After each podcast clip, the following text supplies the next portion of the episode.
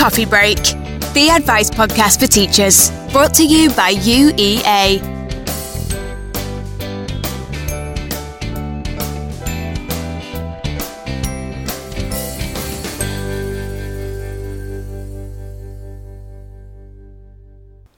Welcome to the third episode of Coffee Break. I'm Lauren, a HE advisor here at UEA, and today I'm joined by Roshan. Hi, I'm Roshan. I'm one of the uh, higher education advisors here at UEA. And Lydia. Hi, uh, I'm, I'm one of the higher education advisors as well here at UEA. And this week we are discussing how to choose a university course, particularly when it's something you haven't studied at A level. Um, and later on, we're going to be joined by a recent graduate, Ellie, who actually studied meteorology. And then our guest lecturer this week is Elizabeth Corbett from International Relations. So she's going to be talking about her subjects and the main differences between that and international development.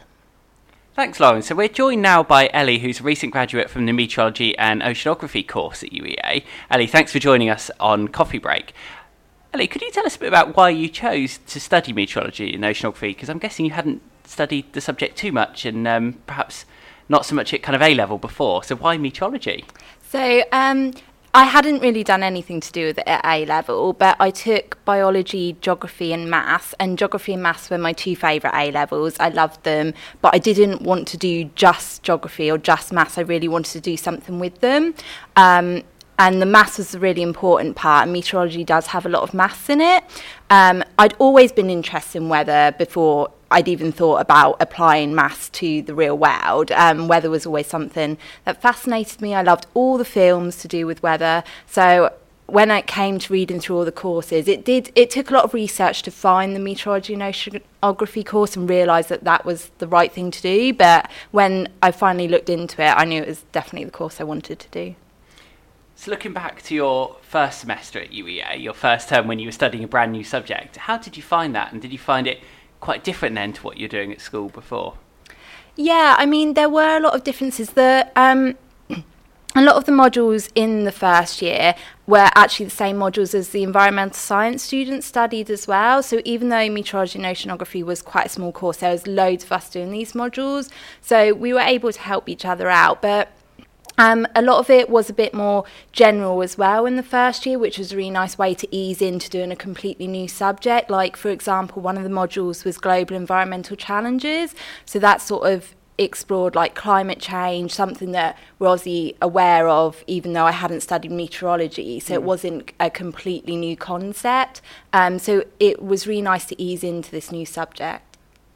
And what advice would you give to any student who perhaps now was thinking about studying that kind of um, program, are there any A levels that you think would be particularly useful? And um, is maths quite important then for, for the course? Yeah, so maths is important. Maths was actually a requirement to do the course. Um, a lot of universities will ask for physics as well. Um, so physics is really good one to have. There's a lot of physics in it. You do a lot of sort of fluid dynamics and things. Um, apart from maths and physics, I'd say geography is a great subject in terms of um, there's some relevance of it, and sometimes people learn about weather and geography, but you don't need it. But I think, from my point of view, geography was part of the reason I wanted to study it, so I think it's a good A level to have. So, in terms of A levels, if you didn't have a geography A level, it probably wouldn't be the end of the world. The maths bit was maybe more beneficial, so if you had that interest, it wouldn't matter too much. No, not at all. Um, maths would be the main thing, definitely. If you've got that interest in maths, then you'd probably really enjoy meteorology. There is a huge amount of maths in it. Um, even like um, there's a lot of things um, to do with programming on the computer as well. Um, so again, if you're interested in maths and like in the computer side of it, even that as well could lead on to that. But the maths is a really important one. Sounds really interesting. And did you um, do any like any field trips, or didn't you go storm chasing? I remember you telling me about a few weeks ago. I was able to go storm chasing, which was absolutely incredible.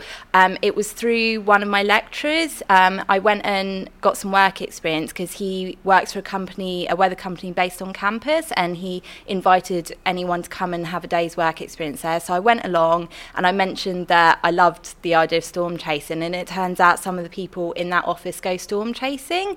So I very simply asked if I could come along. There was nothing more to it than that, and they said yes. And I went off to America for two weeks. And we flew to Texas and drove around a lot of the southern states, and I got to see a tornado, which was amazing. That is amazing.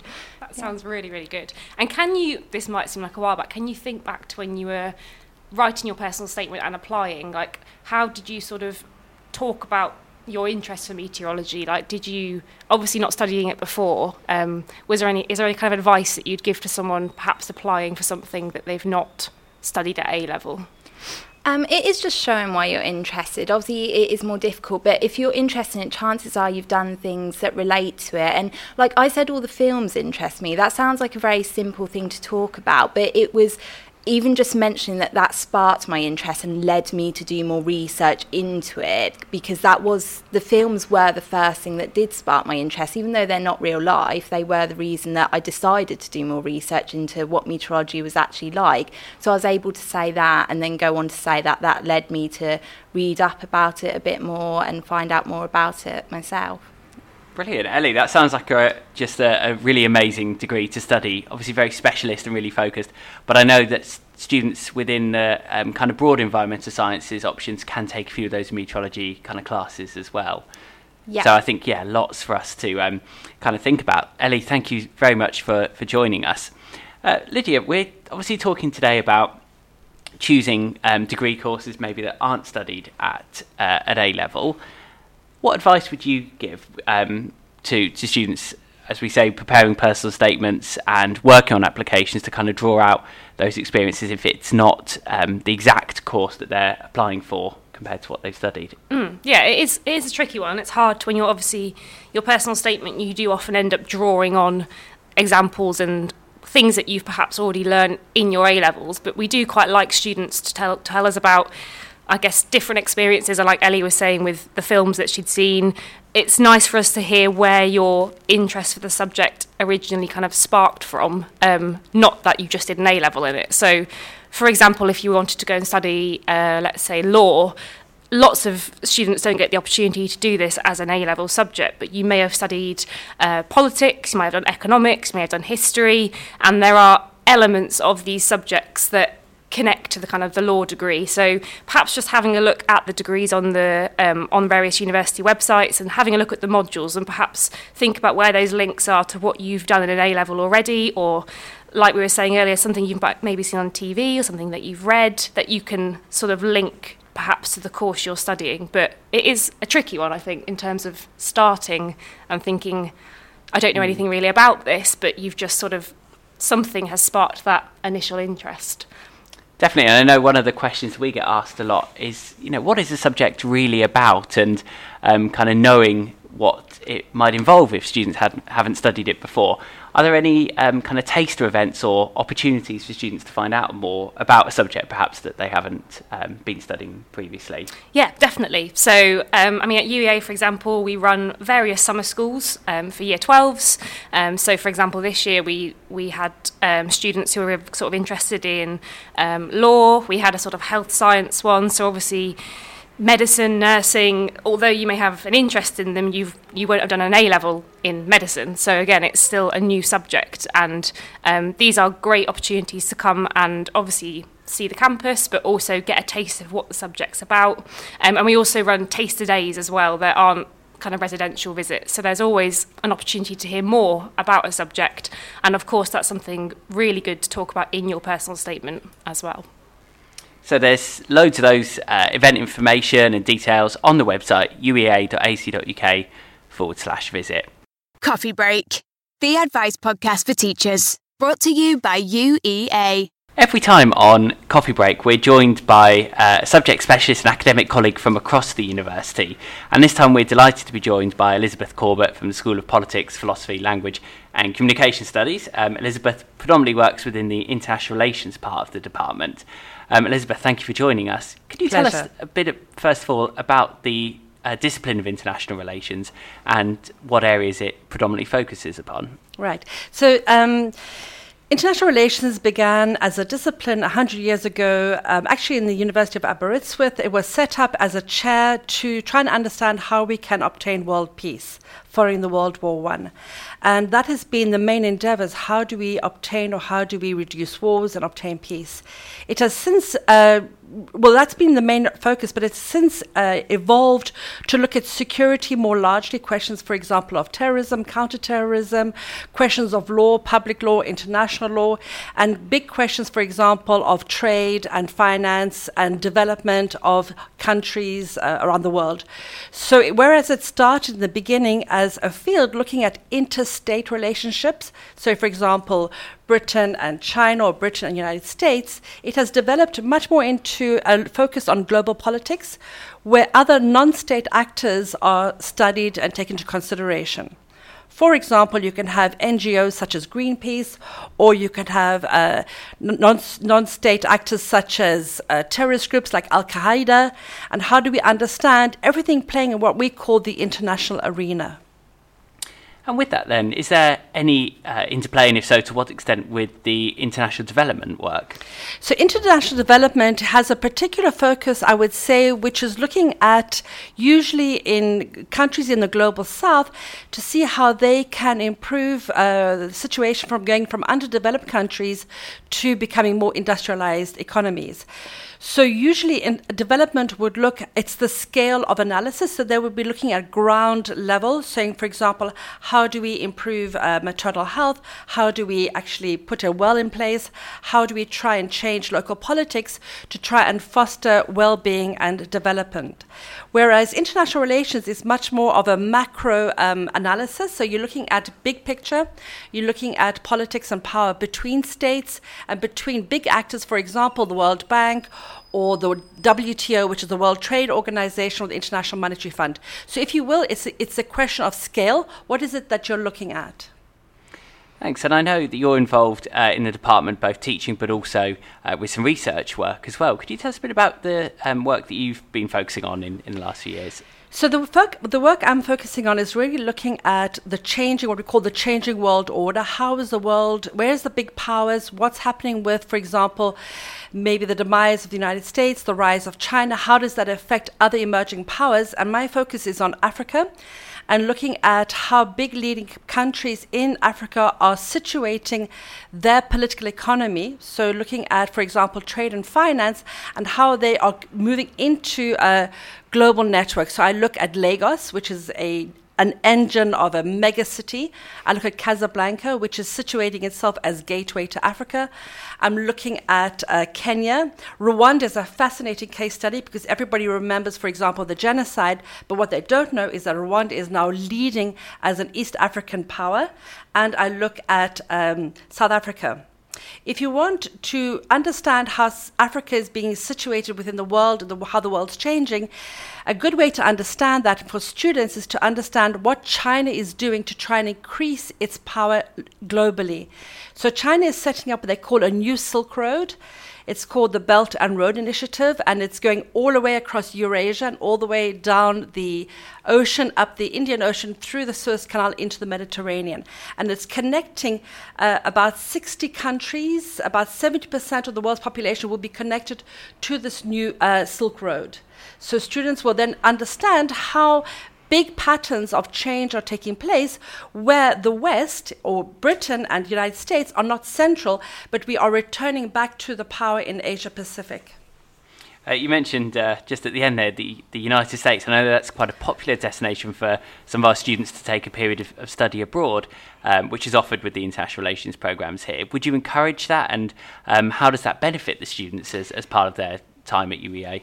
So I always tell the students it's absolutely vital or important to think about going abroad, doing the study abroad, not just for employability, though that is very good, because it demonstrates to future employees or future grad programs that you're able to change your situation of education, meet new people, meet new systems of pedagogy, but as well because the, the student will then make new connections, um, understand the world from a different position. So I encourage students to think about their positionality, which means to understand how they are as actors in the world. And if they're in Britain and they haven't moved outside of Britain, and for example, a student decides to go and study in Hong Kong, their understanding of the world will be completely revised and changed, and they'll become very much more ex- excited and make connections with students from all around the world who are studying in Hong Kong. So I'm not saying that people should have to do it, but I say it's a fantastic opportunity, which I think really opens students' eyes and changes their perspective on the world. And that's usually something that would be for one semester, is it? And yes. in the second year? So, study abroad in PPL is the second year, the second semester. They start to prepare that at the end of the first semester. There is a whole team supporting students in this process. So, how do they go about doing it? How do they manage to raise the funds? What grades do they need to do that? I think as long as they have a 2 1, they are able to go to do the study abroad. So, there's support from A to absolutely to Z, and when they return from the study abroad, to support students in this. Students don't have to pay extra fees, that is understood and exchanged between the universities. Uh, what they need to do is really think about which universities, how to choose their modules once they're there, and actually be there and enjoy their time uh, abroad, whether it's in Australia, Canada, United States, Europe, or Asia. And you mentioned just before that about sort of employability, and obviously with an international relations degree, and particularly doing a study abroad, that can really open students' eyes and kind of open up doors, I guess. So, what sort of career opportunities are there for students with an international relations degree? What would be a sort of an obvious route? An obvious route would be working for, for example, an international organization, whether it's a sort of think tank on policy. So the route would be to go, think about um, international institutions and governance. So working for the EU or trying to work towards uh, institutions, for example, like the, the United Nations or any international governance that governs or manages the world. So they can be them regionally. It can as well being being focused in London and trying to work as well with the EU or with other institutions. I, for example, have a student who went and worked on the British Meat Board, which is then doing international and um, trade with the EU and elsewhere. So his international degree doesn't necessarily fit the meat board, but it fits the whole connections of understanding supplies of meat and, and global ch- uh, chain supplies. That's a bit of an unusual one. Usually, students want to go like is into think tanks, into policy, into journalism, mm-hmm. into uh, governance institutions. So that I would, you know, in the humanities, in a post Google world, we're not teaching students facts we're teaching students how to think critically and how to think logically. Mm. And that's what employees want. They want someone who's able to work in team, think outside the box, being able to find a solution, be creative. And that's what the humanities teaches. It teaches students to think differently and to create a, a maturity. And with that, then they can go into various different positions.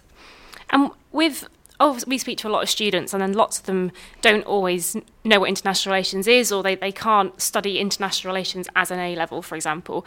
Are there any A level subjects that you would recommend or would sort of help them with their application and would kind of give them a bit of an introduction to what international relations would be at university? Perhaps I can just distinguish what we the difference between because you asked the difference between IR and development, yes. but the difference between international relations and politics. Oh yeah, of course, that would be great. So the politics, if you want, it's it's the politics within inside a state.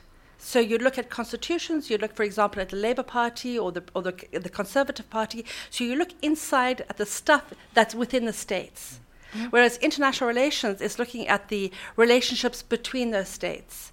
So it's much more about power because in international relations, there is no global government, there is no global king. So it's much more a competition. Whereas within the states, you have constitutions and you have parliaments.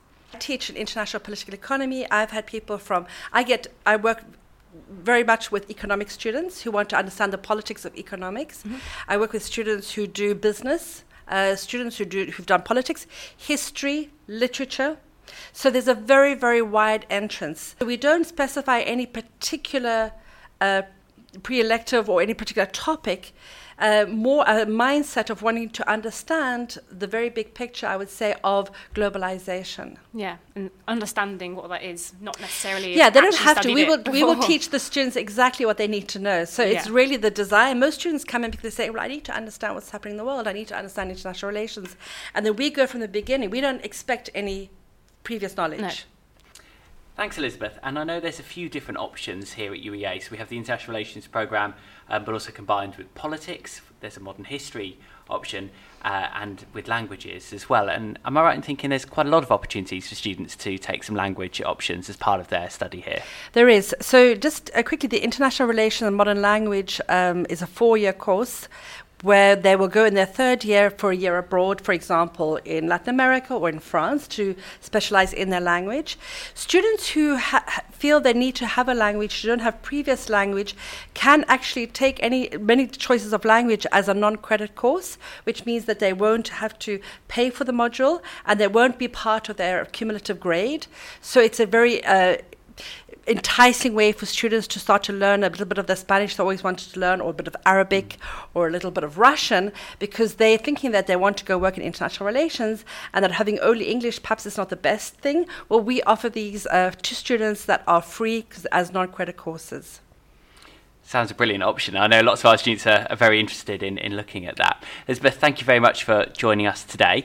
If you have students that you're working with that perhaps would like to find out a bit more about the study of international relations and would like to hear from one of our subject specialists, do contact us, schools at uea.ac.uk, and we may be able to organise a visit to your school or college. You've made it this far. Why not subscribe to our podcast? So, at the end of each episode, we round off the coffee break with a question from our post bag. This month, we've had a really great question from Kim, who teaches at a school in Dorset. Thanks, Kim. She was asking, Can you let me know what yours and the university's view is on including a standard paragraph in all of the pupils' UCAS references? So, she is asking more about that. Lydia, can you offer any advice for Kim? Yeah, of course. I mean, a- as university, it does give us a, a good idea of the kind of the context of the school that the student studied in, um, and generally the kind of the cohort that they've been part of for their for their studies. So we do quite, yeah, we we like to kind of get an idea of where the students come from. Lydia says it gives us that little bit of background, which is really useful. And some universities will have um, contextual criteria that they use for admissions for certain programs. So that really is, um, you know, useful to include at the top of the reference. But ultimately, the reference is about that student, it's about that individual, it's about their subject areas and their um, experiences really during school or college and how that's helped them prepare for their time at university. So keeping a bit about the school relatively short, couple of lines, and then that reference being that real supporting document, enhancing that student's um, chance of getting the, the offer that's going to be right for them and their future subject um, is really important. And universities will be looking at the references alongside the personal statements as part of that kind of holistic application process with the predicted grades. Got a question for our postbag? Email schools at uea.ac.uk and we will do the rest. Join us next time to hear more from the HE Advice team, and thank you for listening. Do you know someone who would like this podcast? We'd love it if you shared it with them.